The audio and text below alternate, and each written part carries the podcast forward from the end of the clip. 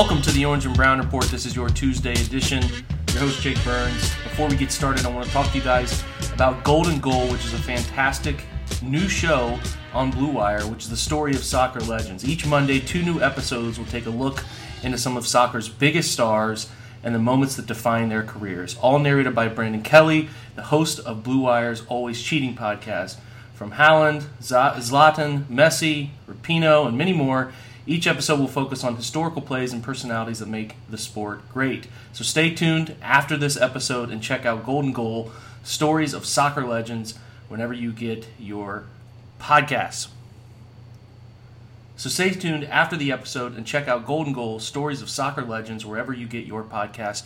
We'll have that intro to that podcast for you at the very end of this episode, so stay tuned to that. We're excited about today's episode. We are starting a brand new little mini series ourselves here, um, branching off of the redraftables that Bill Simmons does on his podcast over at the Ringer Network. I kind of got the idea as I listened to those that there would be kind of a fun exercise to do on the Cleveland Browns because it's always a hot topic of dealing with the draft and the Browns, and there's so many epic failures over the years that I just kind of thought it would be a fun exercise to bring on various OBR guests uh, to talk about, you know, different parts of these drafts and how they failed and looking at picks they could have made potentially. So we will do every draft since the return, starting with 1999. We'll have Barry McBride on here in just a second.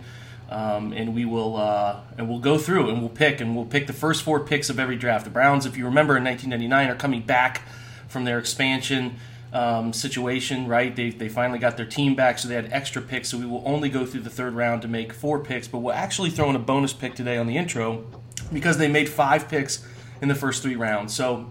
Um, you know, it's going to be fun, exciting. We're going to do a simple rule here, which is you can take any player at the pick that the Browns are up that has not been selected. So if they're picking 1.1, which they are in this draft, you can take any player in the entire draft, right? But if they pick uh, round two, pick one, you cannot take a player selected before that time in the draft. Any point after that, you can take a player. You can bend the rules a little bit if you would like and wait on a player you know is taken late to take a little later on.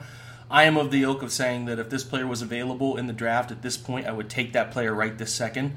Um, so we're not doing 32 teams where everybody changes their picks. We're keeping the draft the same, but saying, hey, the Browns are geniuses in this situation and know that this player taken maybe in the sixth or seventh round was actually going to be really good, so they could take them earlier. So this is only for the Browns, not for the entire league. And, and some of these picks, obviously, if it were the entire league redrafting, they would take them much higher than the Browns picks, but that's not the purpose of this fun little exercise. So we will only do Browns picks and look at guys they could have selected. These are guys they could have selected at the spots that they were up to pick. And I think that's the fun exercise here is saying if the Browns were extremely smart drafters, they could have picked these guys at these spots.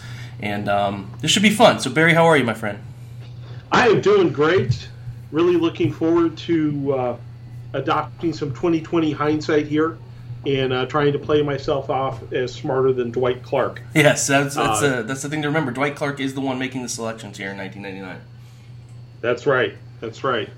And uh, you know he uh, he takes a lot of grief because he had all those picks uh, that he could have done a lot of damage with, but he had a couple ones that, as we go through it, that weren't that bad you know, but uh, obviously a lot of opportunity was lost in in '99. It was lost. There were there were. I think we'll do these more of these berries. We'll, we'll see more drafts that were stacked with middle round talent. This one didn't have a ton.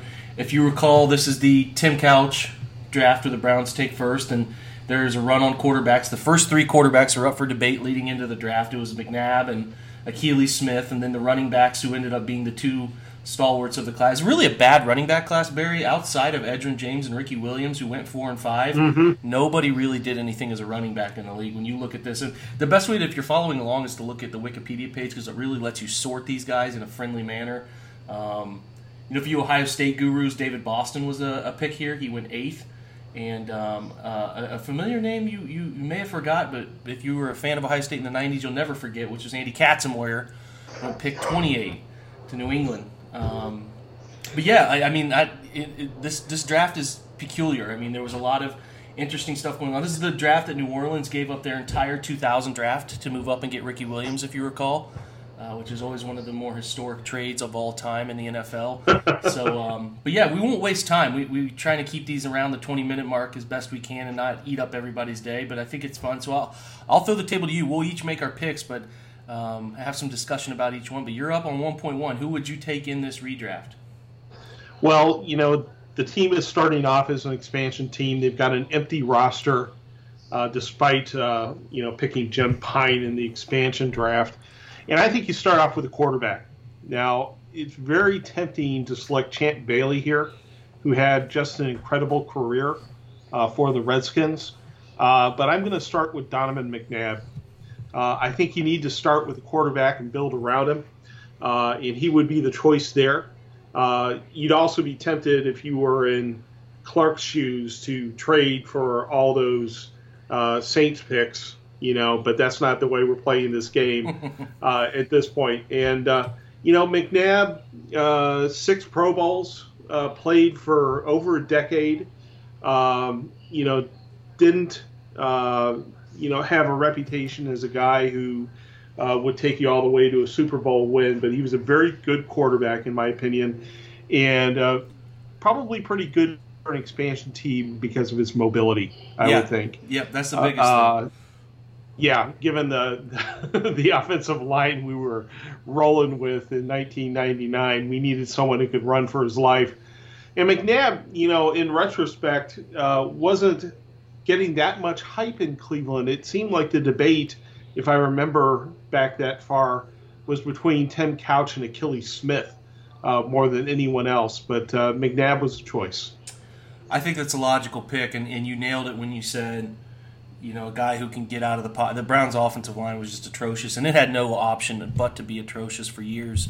You know, until they could get a free agency looking guys and, and, and draft and, and try to draft some people. You can only do so much with an offensive line that is expansion based. And look, maybe maybe Tim Couch, if you switch these two, Tim Couch goes to Philly and has a fantastic career because he's protected a little bit better. And maybe Donovan comes to Cleveland and and uh, is never quite the guy you'd hope he would be because he's just running for his life, much like Tim had to deal with. But you at least have, Barry, like you said, a little bit of hope that Donovan could get himself out of some terrible situations and be able to find some answers that Tim certainly was was certainly not mobile enough to do. And I get the Tim Couch stuff. It was Hal Mumme that quick decision making offense that was taking over college football at the time and the air raid mm-hmm. and all of that. And it's it's not a pick that you look back on and say, God, the Browns were idiots for making that pick. Tim Couch like we said, maybe maybe in the right system, not system, but in the right situation with the right team around him, could have been a very good quarterback. I mean, he ended up as rough as his time was in Cleveland. He started 62 games. I mean, Akili Smith started 22 games his entire career in the league. So right. they did the right thing right. picking there. It's just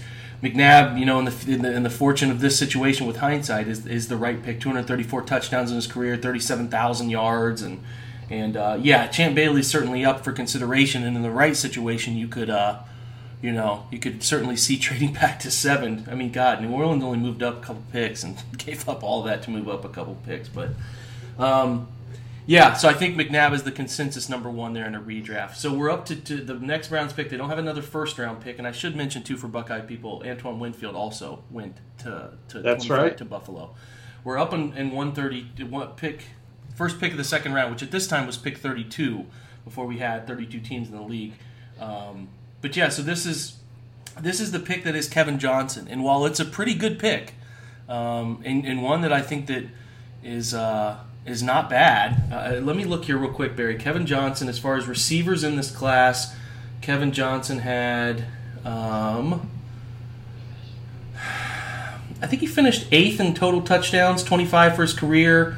Let's check yards. He was uh, seventh in yards. So he's not. It's certainly not a bad pick. And I thought Kevin Johnson was good in his tenure in Cleveland. But who did you take there? Did you take him or did you take someone else? Well, like you, I I liked Kevin Johnson. Uh, unfortunately for him, if you go all the way down into the seventh round, uh, you'll find a guy who, uh, at the wide receiver position, uh, amassed much more uh, statistics over his career, more Pro Bowl appearances uh, and greater longevity, and that's Donald Driver. Now, I've always had a question about whether Driver uh, would have had the career that he had uh, if he wasn't playing with Brett Favre, but you can't argue with the numbers. You can't argue with his success over the long term. And uh, I'm sticking at wide receiver with my second pick, and I'm taking taking driver. Boy, we're we're off to the same start here, and we'll probably mirror each other pretty consistently. But yeah, I mean, I, am sure we could do this with any of these picks that maybe they come to the Cleveland situation and it's haywire, but we don't know that, so we have to presume that maybe that they have a similar career in Cleveland, and, and you know if you pair up Driver with Donovan McNabb right away, it could work out. It could be okay, and you know, mm-hmm. Driver had 743 catches in his career, 10,137 yards, 61 touchdowns. He finished second in the class and pretty much everything behind uh, Torry Holt, which uh, Torry will be. If, if, is Torry a Hall of Famer? If not, he will be. He's he had a, he had a fantastic career. But yeah, Driver seventh pick, 213 overall. Uh, like I said, out of Alcorn State, little known player, obviously a long shot type, and uh, proves to be very well worth it. At pick 32, and one that I think would be a safe pick in a redraft. Um, you know, another guy sneaky there is Brandon Stokley, who who got himself with the mm-hmm. right quarterback and, and Peyton Manning at the right time. Marty Booker was a third receiver in the class, 539. He was a Chicago selection, picked 78 in the third round, 37 touchdowns and 6,700 yards. Um, but yeah, that's that's that's the right pick. I think those two value positions, even when the NFL didn't necessarily, it may may have been you know crazier driven by running backs being picked higher in the draft at this point and wide receivers didn't get the maybe the necessary luster that they should have. But you got to you got to pair as we know today. Even the game was evolving then. You got to pair quarterbacks up with receiver talent who can make plays happen. So I like those two picks. We're on the same page. Pick 45 now is uh, is up. So I'm interested. We may deviate from each other here. Who do you got? Well, I figure we got a guy to throw the ball, a guy to catch the ball. Now we need a guy who can uh, uh, rush the opposing passer. And the guy I picked up here and this will be the start of a trend uh, where uh, we start to see which AFC North teams were successful and which were not. Uh, and my pick in uh, uh, instead of Rahim Abdullah is uh, Joey Porter. Joey Porter was originally picked by the Steelers in the third round. and again, this is a question, you know, the Steelers picked for their system uh, so it's hard to tell how much of this was Porter and how much was him just being put into a good system with a good team around him. Uh, but he impressed enough people to go to four Pro Bowls, and uh, that would certainly be an upgrade over Rahim Abdullah. Yeah, 20, 25 starts for Rahim Abdullah, I think, in his entire no 29 for his entire career. So, um, yeah, I think it's safe to say they'd pick somebody else here. Joey Porter with 98 sacks, that is by far the most in this um, this class. He actually had 12 interceptions, which were top 12 in the entire class too, uh, mm-hmm. tied with uh, Daylon McCutcheon, uh, ironically enough, who will pick that spot in a little bit. But yeah, I think I think it's pretty obvious here. The only other guy that I thought was in consideration, and he was in consideration for pick 32, and then you could maybe take driver a pick later was Mike Peterson, who's a linebacker there out of. Um, out of Florida, who started for the Colts, 198 total starts in his career, was a really solid interior linebacker. But I think Joey Porter going driver, then Joey Porter at pick 45 just makes a ton of sense. Joey Porter, yeah, you, I mean, he arrives in the right time with the right defense, and and uh, was was definitely a culture making type of guy there before James Harrison arrived and started to really establish that nastiness for Pittsburgh again that they that they needed on, and they just seem to always bring in enough talent along those lines. And Porter was uh, was the best rusher of the passer production wise in this class, and I don't see how he wouldn't have been at least relatively production sorry productive in Cleveland. So we are we are mirroring each. I swear, guys, we did not talk about this ahead of time. I promise you. Before we get on to the last two picks, which is where we might actually have some differences. Bet online. I'm going to talk yeah. about them real quick. With sports coming back, the MLB seems to be on the right track. The NBA as well. There's no better time to par- partner up with Bet Online. So get in for the action. Whether, like I said, it's UFC, NASCAR, Formula One, Premier League, the NBA, MLB. It's all around the corner. Can't wait for your team to come back. Bet Online has future odds, including win totals, division winners, and even league championships. Or check out the Madden simulations and 2K simulations that are up, and you can wager on those every single day should you like. So visit betonline.ag, use that promo code BlueWire, receive your welcome bonus. That's promo code BlueWire, your BetOnline, your online wagering experts. Now back to the draft. So we are on now pick three in the third round, pick 62. Um, mm-hmm. Let me get back and sort this the right way. And if you look at the Browns, they actually, like I just mentioned a minute ago, they picked Daylon McCutcheon, who was one of their more solid picks. 12 career interceptions. He played 37 games, or sorry, he played 103 games and uh, was was actually a guy that was a big part of the Browns for a decent amount of time here. Probably their second most productive player out of this draft class. Did you stick with him, or did you go in a different direction? I went in a different direction. Uh, I thought about it for a little bit. I always liked Daylon. He had a pretty good career. Uh, was a little bit undersized, but uh, just one of those guys who who made a lot of plays. But uh, I'd go with another Steeler here. And uh, again, this paints a picture of a Steeler franchise which is able to get good value out of mid round picks.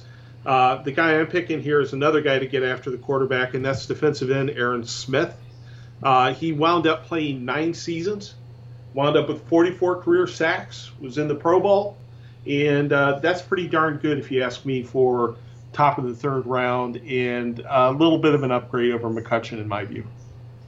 I dig it. We we differed a little bit here. I also went defensive back, um, but uh, or sorry defense, and I went defensive back. I was looking for somebody kind of value, uh, but also a really good career. So I went Mike McKenzie, who uh, had 28 career interceptions, third in the in the class. Um, he was out of out of Memphis. I think they need somebody in the back half that they feel like they can still build around and I was I was torn. There are three names at the end of this that I wanted to go with for various reasons. We'll discuss my other one at pick 76, but I think they needed some sort of stability on the back half. I missed out on Dre Bly, missed out on Champ Bailey, Winfield, among many others. Um, so I went with Mike McKenzie here, hoping that we could get some sort of anchoring in the secondary. So that's my he played 138 games, like I said, 413 tackles, 28 interceptions. So uh, had, you know, was around the football enough that he would have impacted him for, for five, six years. Yeah, certainly would have. Um, you know, looking forward to pick 76, which was Marquise Smith uh, for the uh, Browns, a uh, supposedly hard hitting safety. Uh, didn't make that much of an impact on the field of play. The guy I picked at this spot, mm-hmm. instead of Marquise Smith, Mike McKenzie. Uh, nice. For much the same reason. So we were very much on the same wavelength here. Uh, 28 uh, interceptions over nine seasons, much more impactful than Smith was. Uh, and, uh, you know, the one thing, you know, looking back on these picks, obviously with 2020 hindsight, you're able to find a lot of value. Uh, the one issue I would have is that I would really have loved to have picked up a developmental tackle uh, or somebody who could help on the offensive line. I sort of loaded up on defense in the in the later going, but uh, I apologize for nothing.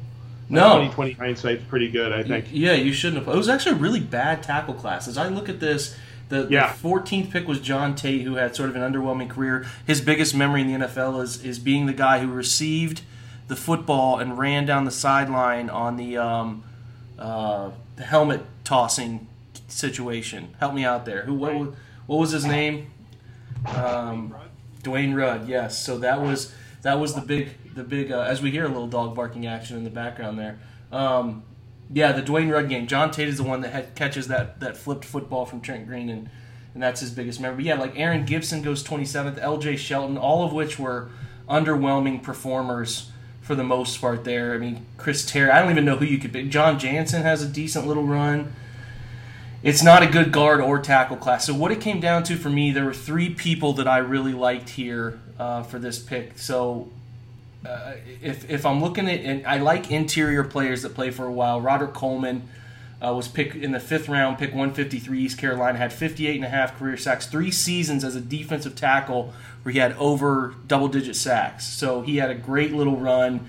Um, uh, Coleman did from from 99 to 2007, and like I said, in 02 03 or sorry 02 04 05 he had over 10 sacks in each of those seasons. So he was definitely a difference maker getting after the quarterback on the interior and had a good long run. The other guy I was interested was Todd McClure who played I think Todd McClure was a center who played close to as many games as anybody. He had 198 games as a seventh round pick for the Falcons.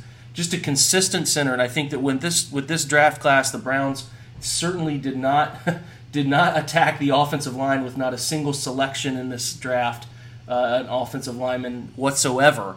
So um, I, I, thought that maybe a guy who could anchor the center position for the foreseeable future. He was from 2000 to 2012 with the Falcons. Was McClure. He ran uh, he ran the unit. Like I said, he started 16 games from 2001 to 2010, and then missed three in 2011 and played another 16 in 2012. And I think Atlanta has honored him. So that would have been a really wise pick. The only other one that I considered that I thought made sense given the situation in terms of um, production and being available was Roosevelt Colvin, which was the Chicago linebacker picked in the fourth round, pick 111. 283 solo tackles, three interceptions, 52 and a half sacks, more of a pass rushing linebacker. But I, I, ended up going with Roderick Coleman, so I thought Coleman could be a nice interior defensive lineman for the foreseeable future. Could could save them from picking somebody like Gerard Warren down the line. And um, you know, I just I just like guys that that the positions can get after the quarterback in the interior. So I went McNabb, Driver, Porter, and then McKenzie and Coleman, and I think that was our only difference was um, that, that they're at pick 62. But this was fun. This is a good little exercise. And I think it'll be fun for everybody down the line to see where the Browns could have went different and how things would have changed for this group in general. Um, you know, over the course of the franchise, if they had just had picked a few of these guys, maybe not all of them, but just a few of them. So I appreciate it, Barry. I hope you had fun, man. Yeah, I enjoyed it. Uh, like you, I searched around for offensive tackles and couldn't find anybody that was a good pick uh, at that spot, and uh, I'd be pretty happy with uh, with these five picks that we amassed. Uh, uh, yours or mine, I think, would have set the the Browns up in pretty good shape. As it was, well, you know, tough uh, times. Couch was was he was, and uh, you know, Kevin Johnson, and McCutcheon were okay, uh, but you know, no Hall of Famers in that group. No, not at all. And and that's a it's it is an expansion team. It's hard to get there. It took the Browns certainly took the precocious path to anything. I mean, they, they, they took to 2000 took to 2002. They got there with some of them, but it was really sort of a fluky situation. And we'll do more of these. We'll get we'll get a lot of them under our belt. It's kind of tough because 1999. It's hard to remember who some of the value picks were. So as we get going, and I'm sure you'll be joining me next week too. We'll have a little bit more relevant names at the top of this, but yeah, I mean, I, I, certainly think people would know the first three picks without a doubt when McNabb, Driver, and Porter, and then you kind of got to dig around and look around at players' careers and games played and right. some of their production and stuff like that. But this was fun, Barry. I appreciate it, buddy.